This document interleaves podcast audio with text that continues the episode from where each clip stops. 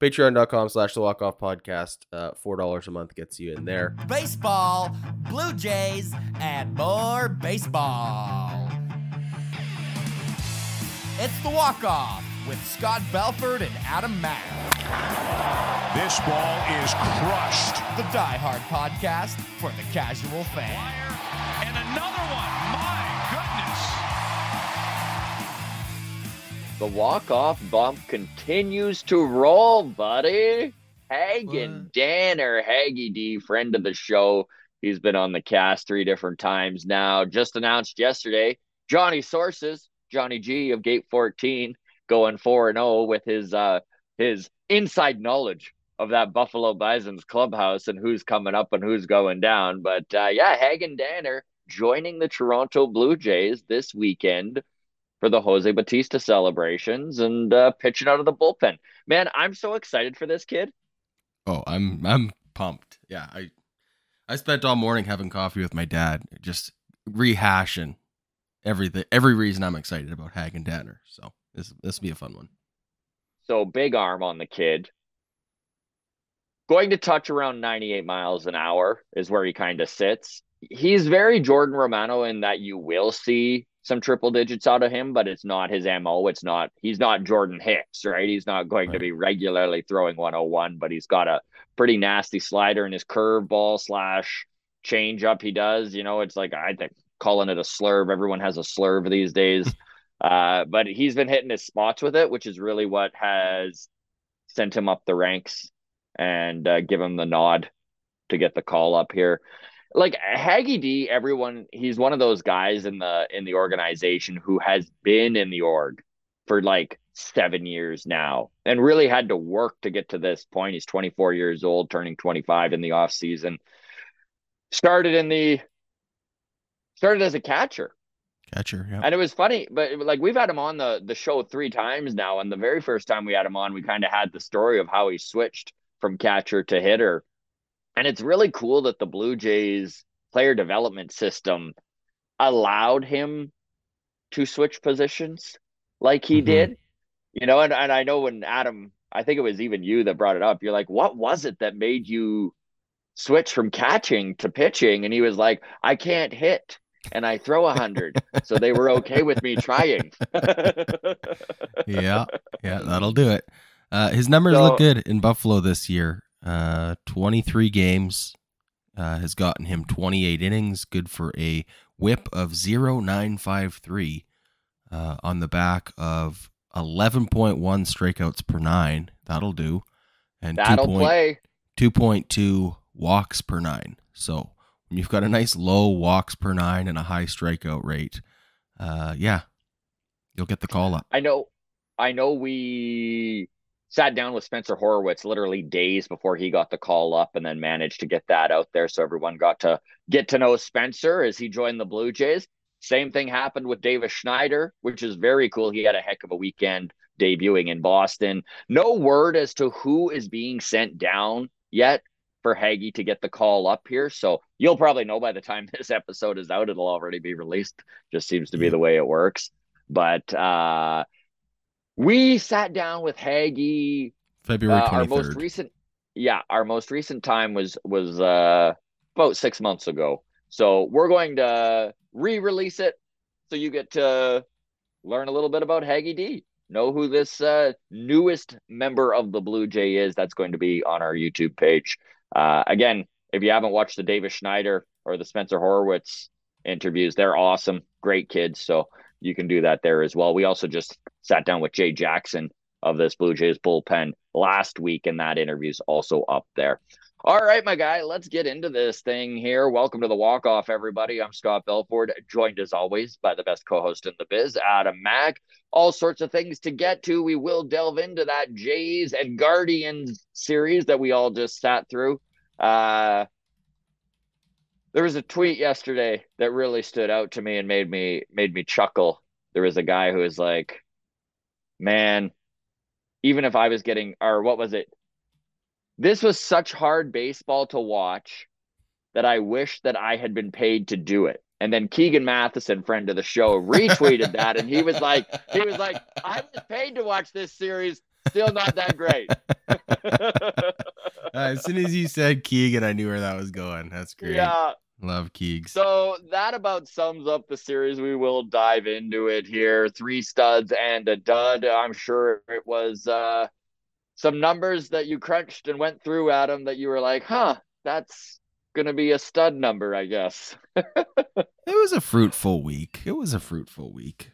There was there was some uh, folks worth acknowledging, and then there might be some numbers inflated on the back of uh, a Boston Red Sox trouncing. So yes, uh, we will also talk Jose Bautista.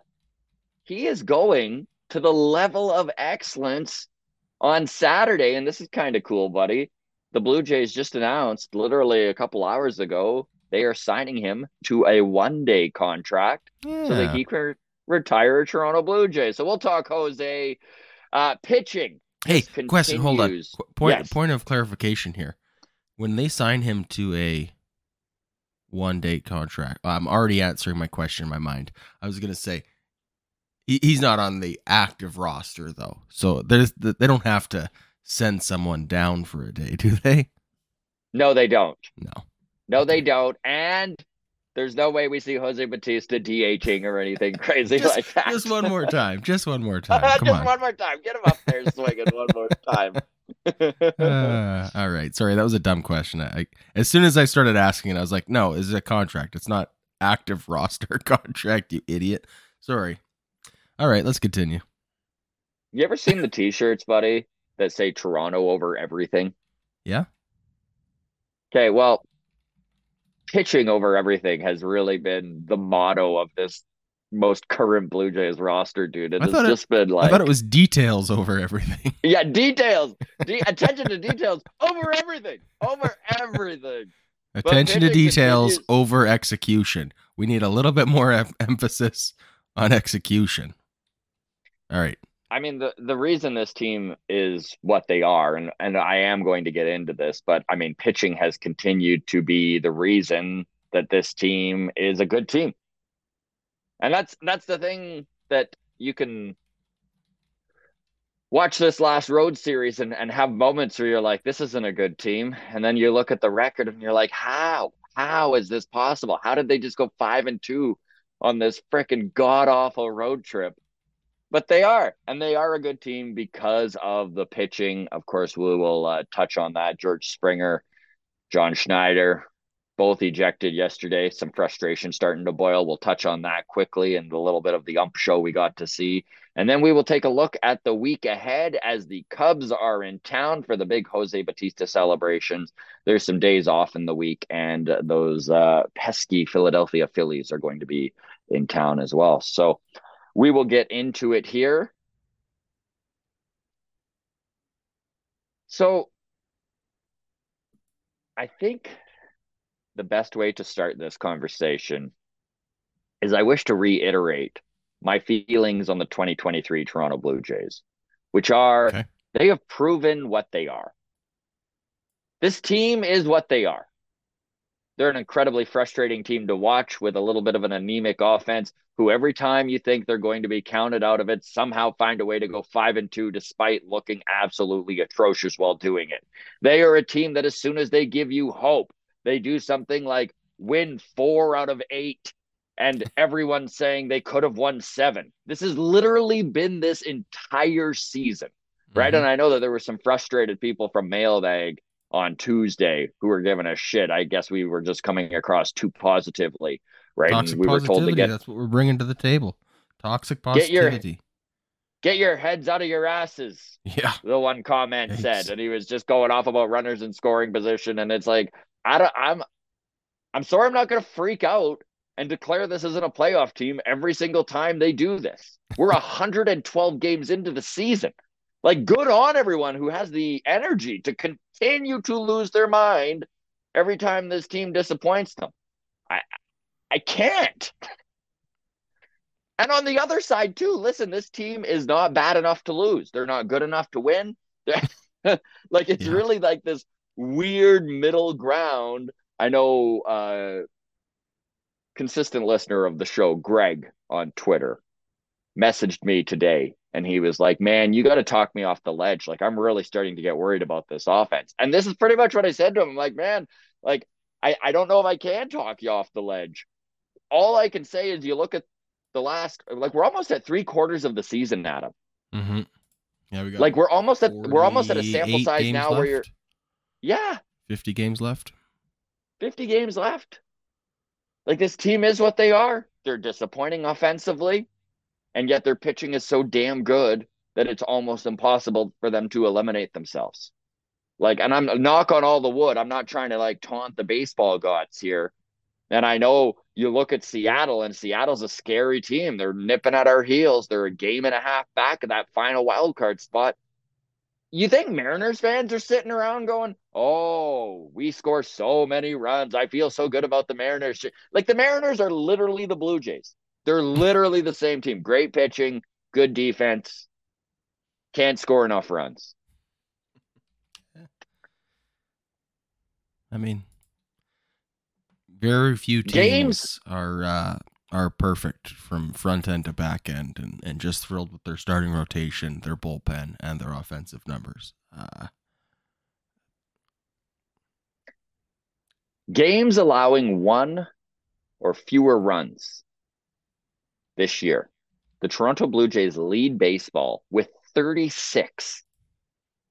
Tampa Bay Rays are second with 29, and the Seattle Mariners are third with 26. This Blue Jays team, like they scored six runs in their last four games and won two games. Those two middle games, they scored one. Adam, they scored one freaking run and won a game. What? Like we are going to get into pitching, but man, I, I like the positive spin in this, the positive spin is that the Toronto Blue Jays went five and two on their road trip, which is literally the it didn't feel good. Would it have would it have felt better if you flipped the Boston and the Cleveland series? So we went one and two against Cleveland and then ended with a sweep against Boston. The tone would be much different today. Oh, of course. Of course look, we went five and two. We didn't have one of our best relievers, and we don't have probably our best hitter on the team. It's impressive. How much deeper Bo into that gift horse mouth do I have to look? That's a that's a pretty I, good, pretty good stint. I don't know. I refuse to Honestly, not be toxically positive right now. I'm I'm with you. Like it's just like one of those things where Bo wasn't playing, Jordan Romano not in the bullpen two of the biggest contributors to this team all year. I mean, Vladdy's been just man, watching Vladdy take swings in this Cleveland series was just so disheartening, dude. Like swinging through 92 mile an hour meatballs, foul, fouling off changeups that are literally middle center. like just um uh, lo- okay, oh, let's just talk Vladdy for a second. Yes. A long toss, Jen brought up. I don't know she just mentioned obscurely that she was listening to some radio show. She couldn't remember who was on, but the B word was brought up in relation to Vladdy. The B U S T word. How concerned are you about Vladdy? I'm concerned, like, man. Like like career mean, wise, like like long like long term his career how are you feeling? I don't know. I still feel like at 29 years old, Vladdy could very well be a 50 home run hitter. Like I, you know, like he's done it before. I do think he has it in him. He obviously has it in him. But there are some disconcerting numbers over the last couple years. I mean, even his sprint speed, which he had done so much work to improve in 2020, his sprint speed when he had lost all that weight was up to 51%. So he was, when he was a bigger boy, he had, I think it was 8%, maybe 12%. I need to go back and double check what his sprint speed was in 2019. But nonetheless, it was, it was the lower quarter of the league and, uh, got it above 50% in 2020 and 2021. It was 45 percentile, uh, 34 percentile last year, 23 percentile this year. Uh, defensive runs saved in 2021 was two negative three last year, and he's at negative six now. So, kind of like these areas of his game that shouldn't be affected by his lack of offense seem to also be being affected by his lack of offense. You know, like he really has taken a, a step back in all aspects of his game, and that is concerning to me. Well, this team, good, this team built the offense around him, Adam. What, what's the conventional wisdom on a young player? First 500 at bats, they catch the league by storm. Second hundred, second 500 at bats, the league adjusts, and then the third 500 at bats is supposed to be their adjustment to those adjustments, and that's yes. supposed to be the true after 1500 at bats you should have a pretty good idea of who this guy really is. If that's the case, that doesn't bode well for Vladdy. That's all I'm saying. It doesn't. The league has adjusted to him and he has not adjusted Readjusted. back. Or if he has, and this is just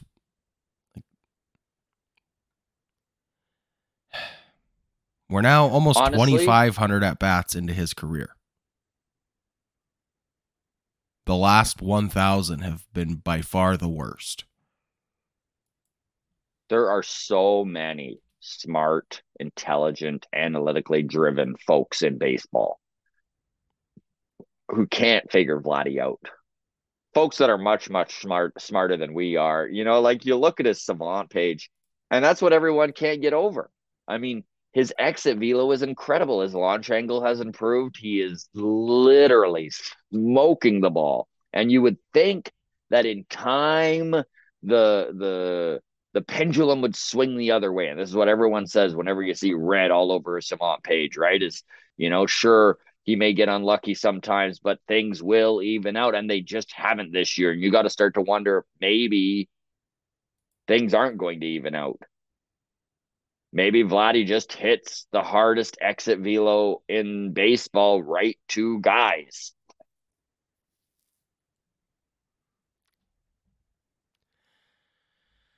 I don't know what to say. I mean, I'm I don't I'm either. looking like, at his I numbers here. More. Like they're not like, bad. They're not. But they're sure not great. And that is the problem, dude, is that again, this front office built this offense around Vladimir Guerrero Jr. He was going to be the cog that made this thing turn. And it's pretty difficult when the guy that you built an offense around just isn't doing what he's supposed to do. I mean, he has an OPS plus of 118 this year, so he's like well above average. He's at mm-hmm. 787 for an OPS. This is by far the worst season of his career, it feels like and he's still like well above average. Mm-hmm. Hard hard to attach the bust label to a 24 year old I mean, with a with numbers like he's putting up. It's just frustrating that we're not seeing the power as a result. I don't know. That is honestly the biggest hit in this Vladdy Rubik's cube of a year is that the power has gone south. 18 home and runs. Matt Olson, I Shohei Ohtani both have 40 to lead, uh, lead baseball. He's he's he's not going to hit 30 home runs. I I don't know if he's going to hit 25. He uh, if I had to bet, probably somewhere between 25 and 30. But he's one more like Think, extended slump stretch away from 25. Think about think about what a hit last year felt like. He came off 48 home runs in 2021. Then he hit 32 and everyone felt like he had just fell on his face. And the fact that he I mean it would be pretty shitty if this is how it goes, but it's not at all impossible. He hits like 22. It's not at all impossible he hits 10 home runs less than last year. I mean, I don't think that's going to be the case, but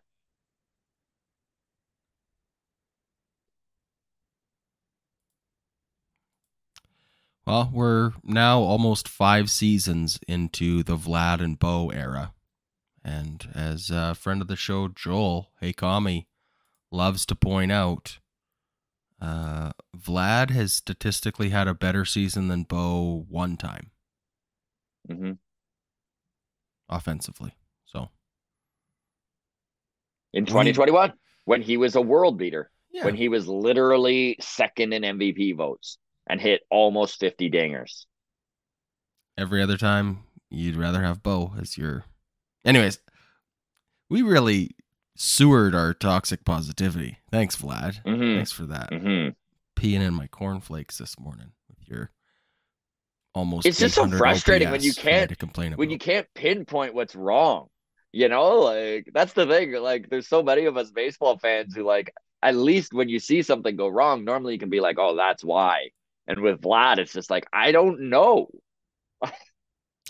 just doesn't I make don't sense. No. Um, But on- anyways, they while we're on the they are- topic of uh, of hitting abilities, uh, I want to just bring up this OPS since May.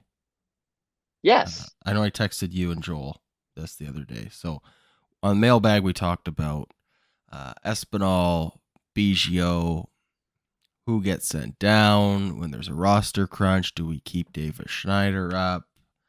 Mhm. Um, and then in the comment section, uh, Eric Shepard said Biggio hasn't just been good lately. He's been good since May. He just had a bad start, which made me look at everybody's OPS since May 1st. Remember, Matt Chapman had a huge May, so that has kind of inflated uh, his batting average and, and all of his numbers huge April, but yes. or sorry, huge April. Yes, thank you. Um, so let's look at everybody's numbers since May 1st. And I was blown away to see who the, the leaders were uh, in OPS. So that's on base plus slugging. That is uh, one of the best simple metrics for evaluating offensive acumen, right? Yes, sir. Um, number one on the team, Brandon Belt. I knew he was good. I didn't realize he was the best on our team offensively since May 1st. hmm What's his Um, OPS at? Over 900, right? 905. 905. Um, Which, Now, which can we I- just hold on. touch I- on Brandon Belt? I just want to I just want to clarify. I texted you this 2 days ago. So Yeah. anybody that wants to look at the the numbers if they might be off. If he went 0 for 8 in the last two games and his OPS is no longer 905, I apologize. But sorry, continue, Scott. I just wished to give a tip of the hat to Brandon Belt. This team would be in real big problems, real big trouble without him. He has been a veteran calming presence on the bench. He has seen more pitches than anyone on this team. And that was one thing that was really lacking in May when they were struggling so heavily was that no one was seeing pitches. And Brandon Belt has done that in spades. It's funny because I, I tweeted this out. You sent all the numbers and I tweeted it out at him. Oh, I wound up in an argument. I wound up in an argument with someone where we had just crossed our uh got our hairs crossed. What's the frickin' saying when you're confused? Wires crossed. There you go. Gee, good lord, Scott.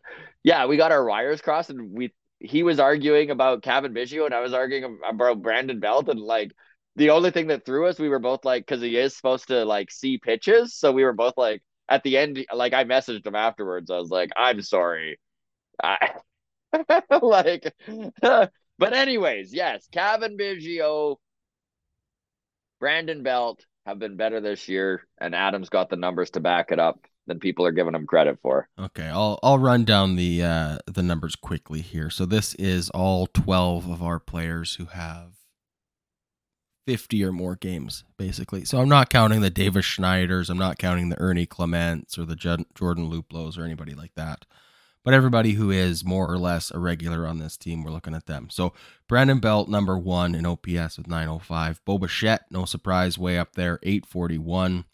Danny Jansen, third on the team in OPS, 815. Uh, This is why we are constantly saying hit Danny Jansen in the four or five hole. Like Yeah. no one else is hitting for power, anyways. Uh, he ain't hitting for average, I'll tell you that, but he's hitting for No, he's not. Uh, number four, Cavan Biggio. Like Since May 1st. That's a, that's a sample size. I mean, Mhm. he's probably only played 45 games since May 1st, but look, the difference between Espinal, who's played 40 ish games since May 1st, and the difference between Cavan Biggio with his spot starts substantial. performing when he's in the lineup. Uh, 790 OPS out of Cavan Biggio. Uh, good for It's really fourth on the team. difficult too. It's really difficult to perform at your highest level when you're not getting reps and not getting into the lineup every single day. Yeah. Cavan Biggio has done an incredible job at turning himself into an a, a very valuable bench utility piece to this team. He's Yeah. kind of saved his job. Yeah, I mean, uh, I'd have a harder time sending him down than Santiago Espinal, uh, at least for the rest of the season. Anyways, let's continue. We're not saying Cavan Biggio is an everyday player, by the way, everyone. No. But we are saying that he has been really good with the, the reps he's been given. for a bench piece, he's done absolutely all you could ask for. For a 25, 26th man on the roster, Hundred he percent. is he's pulling his weight. Um, A lot number more so than five. most of these guys. Number five, Kevin Kiermaier. Number six, Dim Dimwit Merrifield. Uh, number seven, George Springer. Number eight on the team, Vlad Jr. Like eight. That's wild.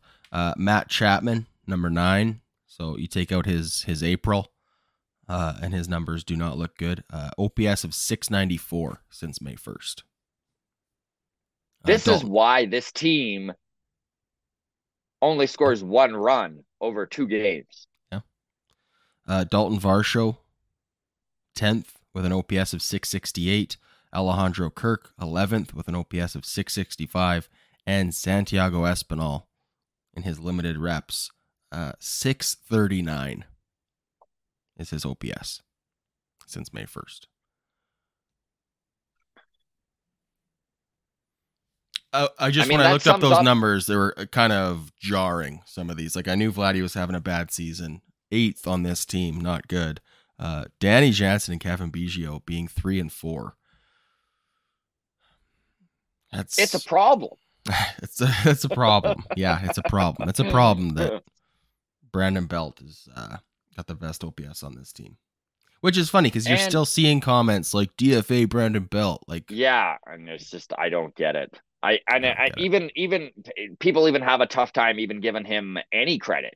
any you know, credit. like when I when I tweeted out that list that you had just read, like there were a few people that were like, "Yeah, but your team sucks if Brandon Belt's hitting second.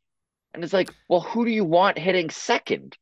Our best player, Bo Bichette, is out. You take Yeah. the number one offensive cog out of any team's core, and yeah, they're going to stifle a little bit and have some trouble finding a replacement. Crazy how that is.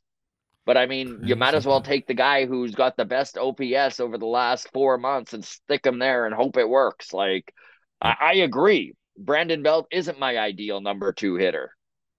My ideal number two hitter is currently injured. yeah, we're staying afloat. We're treading water. Uh, anyways, that's I. You're if you're as shocked by some of those uh, numbers Yeah. and the OPS leaders, uh, yeah, let me know. Uh, I want to hear it in the comments. Who who on that And- and list great- is the, the sh- most shocking there? Great job by what was his name again? Who inspired you to do this? The, the Eric comment about Shepard. yes, tip of the hat to Eric Shepard, who who got Adam on his his analytic horse here. Ah, grounds crew putting in the work. I always appreciate it. Love to see it. Three studs and a dud. Uh, what do you got for us this week, pal? All right. Uh, believe it or not, after the last uh, 12 minutes of our conversation, uh, honorable mention. Vladimir Guerrero Jr. No. Yeah. No, he hit 308 this week. Yeah, he did. He's he's been a little He bit did- more. Uh, He did get a home run, only one, uh, two strikeouts, OPS 871. Uh, again, I think those numbers are inflated from the Boston series, but uh, that that's been the whole team. Uh, everybody's numbers kind of look pretty good, uh, thanks to that Boston series. I think. So honorable mention to Vlad Jr. for real. Uh, number three on the list, George Springer. hmm Uh, ended well, maybe the worst dry spell of his career. Yeah, his over 35. Uh, since his over 35 stretch, though, Yeah, he's been and his wildly good. in his last uh, seven games. So in the last week, 28 at bats, uh, 14 hits, including four doubles Wow. and a home run, four RBIs, uh, good for a batting average of 500. And I think you're correct in saying that that was without a doubt his worst stretch in career history for him. That's a tough one to deal with. You know, especially as a guy with such a track record and a career, you know, like 33 years old and all of a sudden you're in the biggest slump of your your life and you're just like, what am I doing? How is this working? So good to see him get out of his head and put up some numbers again. This team needed it. Where's he hitting in the batting order these days? I know he's not leading off anymore, or is he again? He's he, no, no, he's been pretty regularly in the five hole. The five hole. Okay, so Yeah. we've moved him down, and it and it's it's paying off, right? I think that's hmm probably stays there for the, the time being. I mean, that's where I'd like to see him. I think he's a middle of the order bat. I think he should Yeah. be concentrating on hitting for more power and Yeah. becoming the player we need him to be, which is someone who can drive in runs. But anyways, All right, uh, stud number two, Gary Gausman. hey, old Gary Goss. Seven innings pitched, zero earned runs, uh, zero walks as well. Didn't walk a single batter, six strikeouts. Did what we needed Oh, him to Kevin do. Gausman. Kevin Gausman continues to be a ace at the top of the staff. He's going to get Cy Young votes. He's going to be a contender for it. He's currently sitting. What's his ERA right now? Three point zero 304. or something. 304. Three, Yeah. yeah, A whip Yeah, so 1.14. just about hitting those twos, and I think we'll see it in the next start or two as he continues to. Yeah, he's in midseason Be the form. I think he's dialed in. As long as he stays Mhm. healthy, I think we can expect uh, Big we can thing that I expect mean, some more good performances here. He's leading the American League in strikeouts. I mean, he has been. I'm out of words to describe what he's been to this team because without Kevin Gausman, whew, I mean, there's there's a few names that you can actually pin 2023 on, and they're mostly pitchers. They're mostly in this starting rotation, but uh, yeah, Kevin Gausman at the top of that list. Um, looking at pitchers in the American League, Gausman is hold on. Qualified players. Gausman is currently third in the American League in ERA. So Eovaldi has a 269, Gerrit Cole has a 275, Gausman 304. Um the whip kind of lines up the same way. Eovaldi 101, Gerrit Cole 104, Gar- uh, Gausman 114. Shohei Ohtani is in fourth hmm with a 317 ERA and a whip of 106. He's almost for sure going to win the MVP this year, right? He has to. Do you think he also wins a Cy Young, maybe? It's it's not even impossible. He'll, he's going to get votes. I mean, he has been incredible. He's the whole reason this Angels team even was flirting with the playoffs for as long as they did. It's not unrealistic. I mean, you go, well, he's fourth in this category and fourth in that category, but like his whip is way up there. Mhm. And when you're looking at those top four, opponent batting average, Eovaldi 208, Gerrit Cole 212, Gausman 236, Ohtani 185. I'm just saying, like, maybe that's Yeah. the justification to vote for it because I don't know MVP and a Cy Young for Ohtani. That just feels like good story for baseball, hmm you know. So I don't know. I don't know, man. I don't know how many more years of pitching we're gonna see out of Shohei Ohtani. To be honest, Probably a few, but I'm with you. I get I get what he's, you're look, saying. he's 29. He'll probably pitch next year, probably pitch the year after that. But then all of a sudden, you know, he's 33, he's 34. Maybe he's just hitting bombs um, and, and standing in right field or, or whatever the case may be. Yeah. I just mean, this might be the closest he ever gets to being literally the best pitcher at the same time. and best hitter. Yeah. right? Like if he leads baseball in home runs and wins a Cy Young,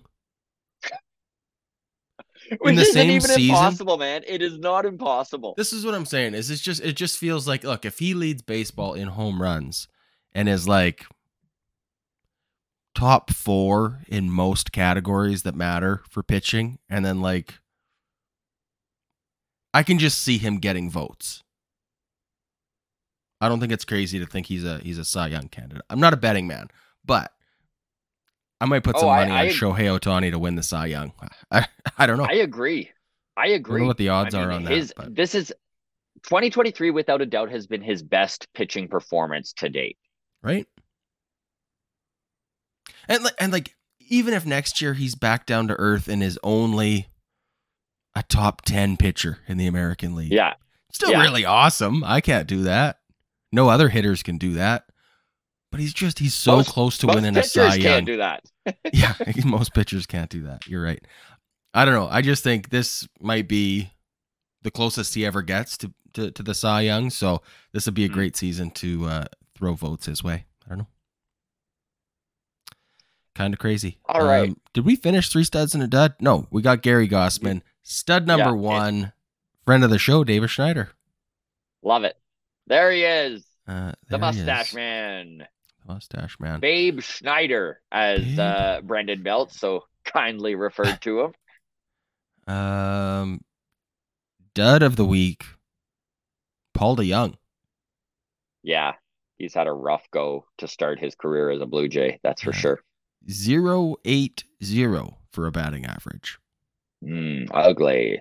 Nine strikeouts, zero walks in the past seven days. Uh, but he's holding it down at shortstop, playing clean Truly. baseball. So Truly, he has defensively been everything this team needed him to be. And I mean, if you look at what Santiago Espinal has done defensively this season, it's nice to have a guy that is as dependable as Paul DeJong is.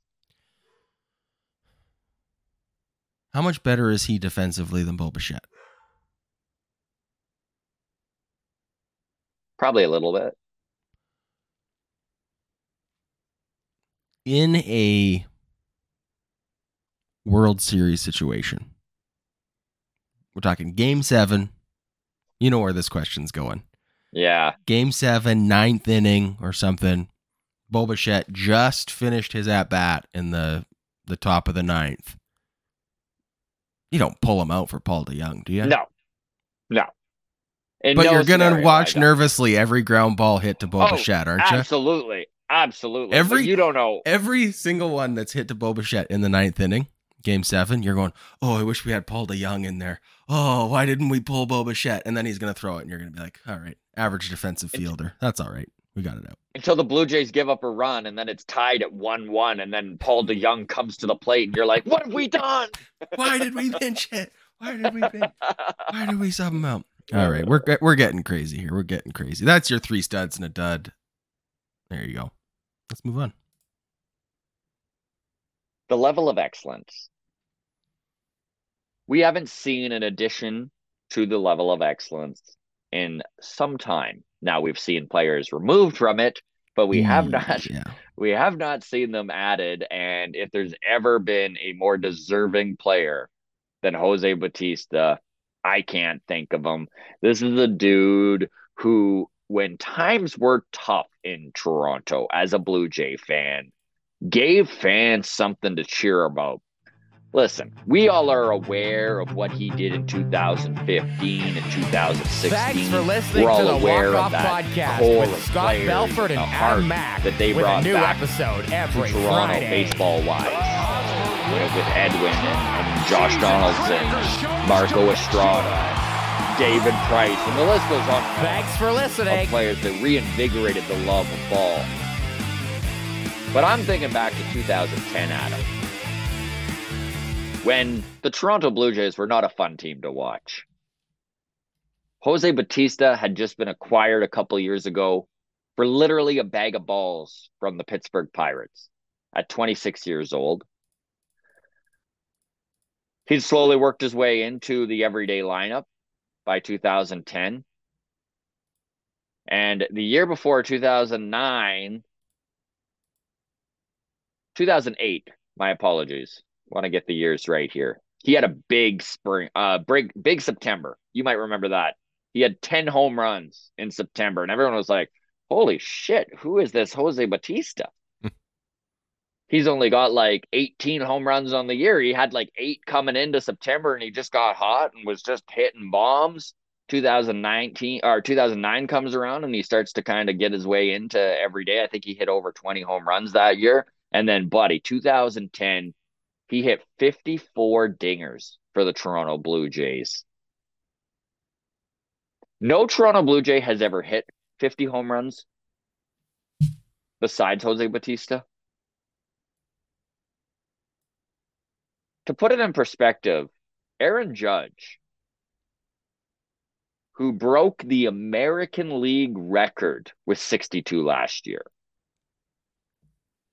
that's not that far off, right? Like 54, he's in the realm. Jose Bautista deserves to be on the level of excellence. And I'm so pumped that they did it the right way, right? They signed him to a one day contract. Again, Adam and I kind of touched on this off the top here, where he's not going to be in a uniform. He's not going to be on the bench or anything like that. Don't that. ask your stupid questions, you stupid idiots. It's But not it's an going to active roster. He's not DHing it's for really us this week. like it's a it's a nice story. I really do. I you know no one deserves it more than Jose Bautista for what he did for the city of Toronto and baseball fans around the country, and to see him being retired in the jersey that all of us know he should be in. Which is a Toronto Blue Jay jersey. It's just, it's going to be a really fun weekend. I think he's going to get so much love. That 54 dingers he hit was incredible. I mean, he finished his career with 344. And I mean, Jose Bautista was the poster boy for late bloomers. He Mhm. gave every kid, he gave every kid hope who was still, you know, 20 years old and maybe not ready to hang up the cleats. That you know, like Jose Bautista didn't really find it till he was 27. You know, maybe I can be the same. Um, sustained greatness in a Blue Jays uniform. Uh, nine and a half seasons he spent with the Blue Jays. Mhm. Um, I guess I didn't realize it until I started looking back at, you know, you remember the 54 home run campaign. You remember the bat flip. You remember Yeah. getting cold cocked by Rougned Odor. you Yeah. know. Um, I guess I didn't realize how good he was forever for this team. Like 10 years is an eternity in professional sports. Um, so tip of the hat to him. Um, is he the best hitter in Blue Jays history? Where does he rank? Who's who's better than him? Who's who's worse? I just want to put this out there for perspective. Uh, Vlad Jr. through five seasons, four and a half seasons. Uh, OPS plus in these five seasons, 132. An OPS of 848. Jose Bautista, over 10 seasons, well, nine and a half seasons, OPS plus 133. OPS 869. Very impressive. I would love to hear from the grounds crew and where people rank Jose Bautista. I I personally think Carlos Delgado. I was, going to say hitter. Carlos Delgado is who comes to mind for me too, but I got to pull Yeah. up the stats here. I would. I. I mean, Jose, without a doubt, is a top five Blue Jays hitter of all time. I think it's pretty safe to put him in the top five. You could argue certain ways depending on the numbers you're looking at, but I think Carlos is number one. Carlos Delgado played two games in 1993, the World Series year. Um, but we'll count it. We'll say 12 seasons with the Blue Jays from 1993 to 2004. Career OPS 949. Wow. OPS plus 142. Well, the numbers don't lie. There it is. Your best Toronto Blue Jays hitter of all time, Carlos Delgado. Should be in the There Hall of go. Fame. Should be in the Hall of Fame. Absolutely. Um, okay. Yeah, let us know. Where does Jose Bautista rank for you? Um all-time greats, Toronto Blue Jays. There you go. Jose Bautista doesn't get credit for some of the things he did for the game of baseball, too. I mean, I know that the bat flip really was a shining moment in Toronto sports history, Canadian sports history. Mhm. But that bat flip did more than reinvigorate Canada's love of baseball, right? Like that bat flip changed the game. It brought to the forefront, let the kids play. It it Yeah. It gave it gave and that was the thing too. Jose Bautista when he bat flipped was 34 years old, right? This wasn't some arrogant kid doing it. This was a man who had grinded out Yeah. lows and high points of his career to get to a point where he was in a division series in an at bat that mattered. And then had the all-time then- outcome. Yep. and then had the all-time It's- outcome. It's what you play wiffle ball in your backyard with your buds, imagining is that at Mhm. bat. And we've all we've all done it. And he got to live it out in the truest form. Yeah. And But you're you right. see how, like, think about how fun baseball is. Like, think about watching Juan Soto do his little shimmy, right? Think about Tim Anderson bat flipping singles all the time. You know, like, but these are things that wouldn't exist if it wasn't for Jose Bautista. And I think he just made baseball more fun by showing everyone some a, a little bit of emotion in a big moment in one of the biggest games that he's ever played in. No, you're right. Guys like him and uh why can't I think of the other guy? Played for the Dodgers. What was his name? Why can't I think of it? Oh, Puig. Puig, Yasiel Puig. Yeah, guys like him that were, Yeah. you know, showed emotion before emotion was okay and were a little bit raked over the coals for it. Like Oh, big time. Blue Jays time. fans, we loved the bat the bat flip. It was not a not universally well awesome moment across uh, across sports. There's a lot of Truly. what the f is this guy doing? I would throw at his head next time he's at you know like whatever. Like that was the And then they did. He had So- to fight. Like, anyways. yeah. It, no, you're right. And then now that's not. I don't think anybody would look twice at uh, Adley Rutschman bat flipping in a big moment in the playoffs or something. Mhm. They'd be like, "Yeah, this is awesome. Good for him." So you're right. You're right. On a what did he do for baseball stage? Was probably one of the ushers into this new era of let the kids have fun, and that's good. I agree. Fun sellies now. You see them all the time. At least. yeah. Let's get into pitching here because that has been what this Toronto Blue Jays team has done very, very well. Uh, pitching, pitching, pitching, pitching above everything. So let's talk about the bullpen here. Jordan Romano, just a quick little update here. Uh, he's been dealing with some lower back issues. He threw 33 pitches yesterday in Toronto and, and felt really good, is what he's saying. Uh, he's going to be eligible to be activated tomorrow. The Blue Jays haven't decided whether uh, he's going to need a quick rehab start in Buffalo. There is a big time roster crunch going on right now. So my guess is Jordan Romano does get that one rehab Awesome start time. Yeah. by a little bit of time. And it's good. I mean, he it's been two weeks, right? So it, it might not be a bad idea there, anyways. Uh, Haggy D, we just talked about it off the top of the show here, but Hagen Danner has been called up. So he is going to be in the bullpen.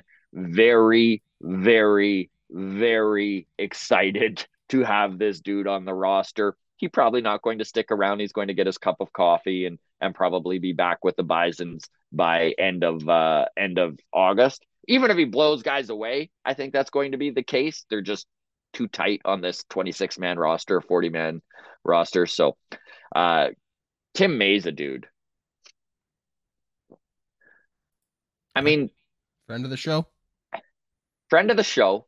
Tim Mayza has been a revelation in the back end of this bullpen. He's the lone lefty. His numbers are insane. You you put his numbers next to Felix Bautista of the Orioles, they're very very comparable. Bautista's pitched more. I think Tim only has 41 innings, 42 innings, something like that, to Bautista's 56 or something like that. But like literally, he's right there as a lefty uh dominant yeah, yeah. Going into starters, just a few stats to to comb over here. The Blue Jays currently have four starters with a sub four ERA. Toronto hasn't had four do this, four starters be below four uh, ERA since 1989, over 30 years ago. Most starts, allowing zero earned runs in six plus innings this season. The Blue Jays, number one with 21, the Padres 19, the Guardians 16, the Mariners 16. So just keep that in mind. As and I, I don't get me wrong, I, I am panicking looking at Seattle as well. But all of these stats show that the Blue Jays are slightly better at preventing runs than the Mariners. And being that those are the two big strength, that's the one big strength of both these teams. You know, you just cross your fingers and hope that the Blue Jays can just continue to do what they've done all year, which is surprise us when we least expect us and disappoint us when we think that we're going to be okay and just manage to get into the wild card. I really do think they're going to do it. So you got to just hope that this pitching holds up. Yusei Kikuchi has been a freaking bright light in an otherwise dark sky. like uh, yep. career years out of bullpen pieces that we didn't expect. Oh, we should touch on the update for Chad Green.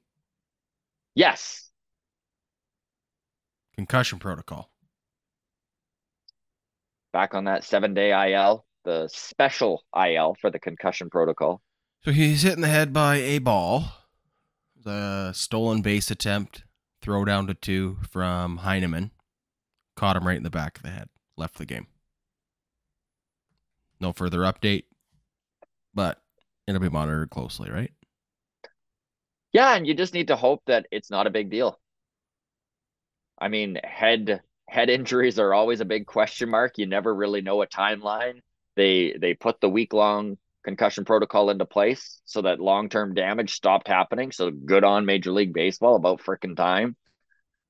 A real bummer for Chad Green, who has worked so hard to come back after missing the entire season. And you know, everyone's kind of looking at September and thinking, boy, Chad Green in the back end of this bullpen would sure look sure look nice. Mm-hmm. Keep an eye on that.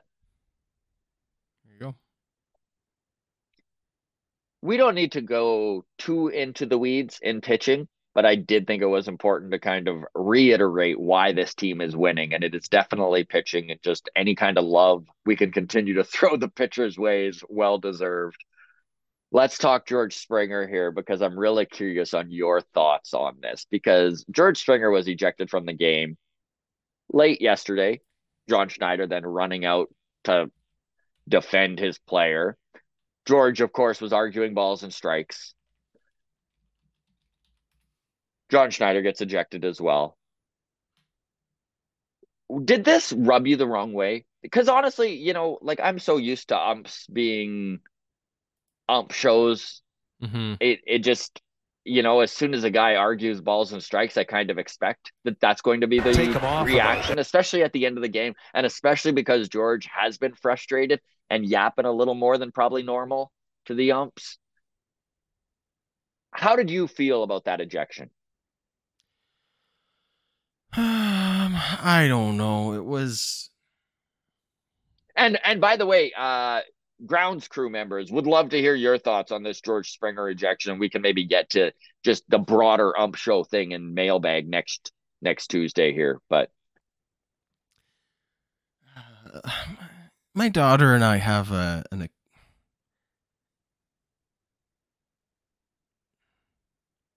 it's called throwing hands not in like a fighting way, but it's like one step below giving the middle finger.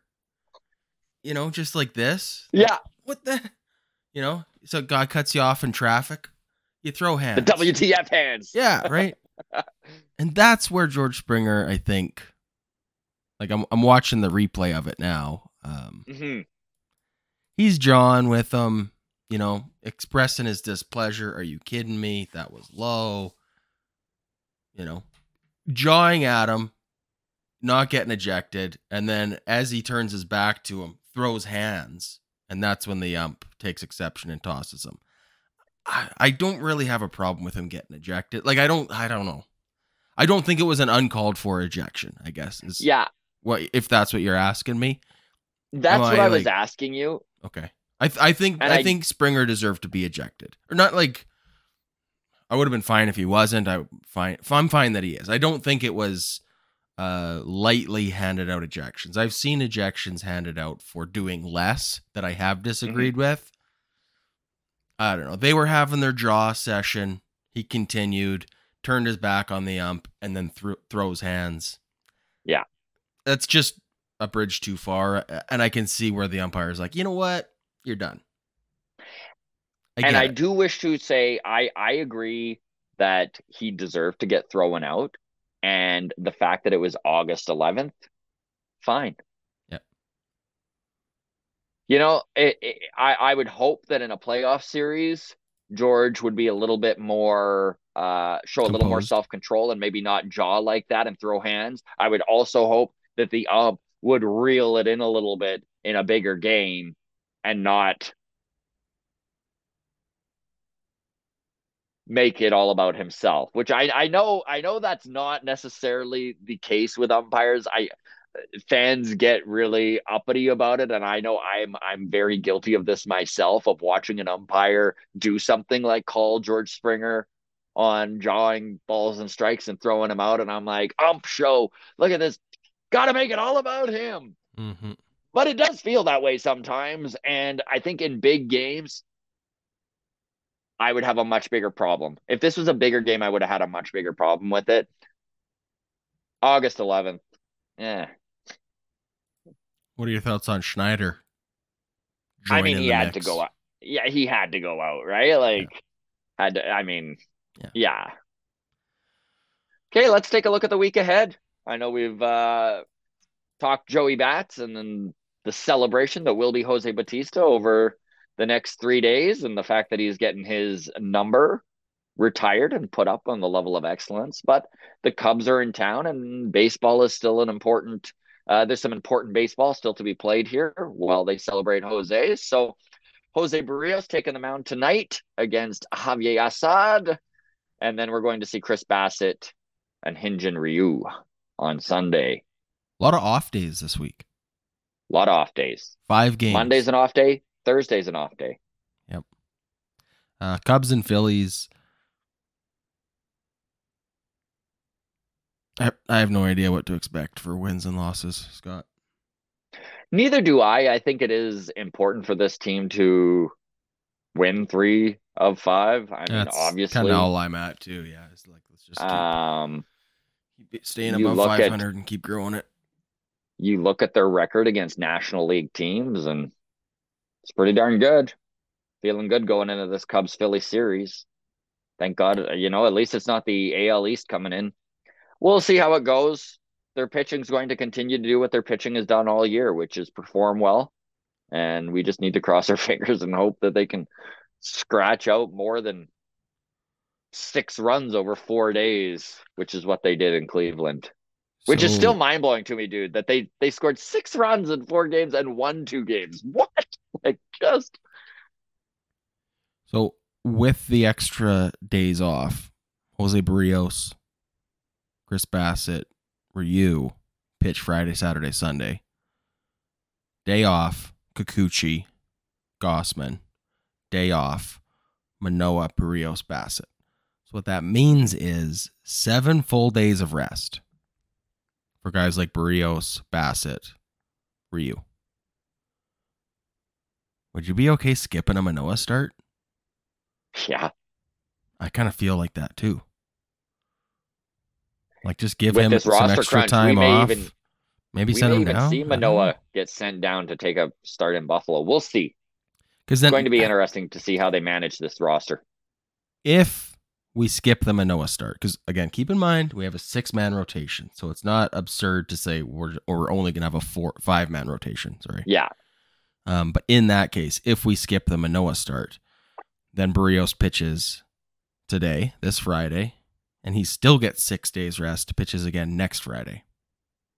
hmm I think this is a great opportunity to skip a Manoah start. If it was somebody else, like if it was Gausman scheduled to pitch Friday, I would say, of course, you don't skip a Yeah. a, a Gausman start. Or if Manoah was on the other side of the day off, if Manoah was, was pitching Wednesday, I wouldn't want to pitch Gausman on short rest just to get uh Yeah. to skip a Manoah Just start. to eliminate the- a Mo- Manoah start. But yeah. But the way it lines up with the two off days and then a Manoah start, I yeah, I'd be all right with that. But I don't know. Mhm. Smarter people than me are making those decisions, so it'll be interesting to see how it plays out. Um, you know what? I don't know. Maybe they're looking ahead at the schedule though, and they go, "Well, if we move Berrios up to this Friday, then three weeks from now, you know, we have Manoah like in a matchup we don't like or something, right? Like yeah. there are more factors beyond just these seven days, I suppose. So there you go. Okay. Five games in seven days this week. We'll see how it goes. Uh, off to feel free- Cincinnati and then back to Baltimore two Yeah. weeks from now. Mhm. No, I, I know next couple everyone's months, man. kind of everyone's kind of got their eye on those final 15 games of the year, and uh, they should going to make or break this team. I think so. They just need to give themselves the best opportunity. I know I was listening to to Blair and Barker the other day, and Barker was talking about just giving themselves an opportunity to go eight and seven in the final 15 games. You know, Uh, like Mhm. just to to not need to set themselves up to to We don't win need to go 14 of- and one. yeah, yeah, exactly. Yeah. So, all right. Well, let's call it there. Thank you so much to everyone who has clicked on the video or listened to audio. You can get this wherever you get your podcasts. And of course, uh, hit the subscribe and like button. It's appreciated. To all of the Patreon members, we do give an extra tip of the hat. Thank you so much for that. Really do appreciate it. Just a reminder we are going to be re releasing our chat with newest Blue Jay, Hagen Danner. So you can check out that and get to know Mr. Haggy D. He's so fun. too. Also, oh, he's such a electric fun dude. personality for sure. Yeah, So, he's just such a great guy. And and then long toss on Sunday, everybody. All right. That's Cheers. it. Cheers. that's it. Have a good one. Go Jays, go. Thanks for listening to the Walk Off Podcast with Scott Belford and Adam Mack, with a new episode every Friday. Osborne with a drive. Cheese and crackers. Chose Thanks for listening.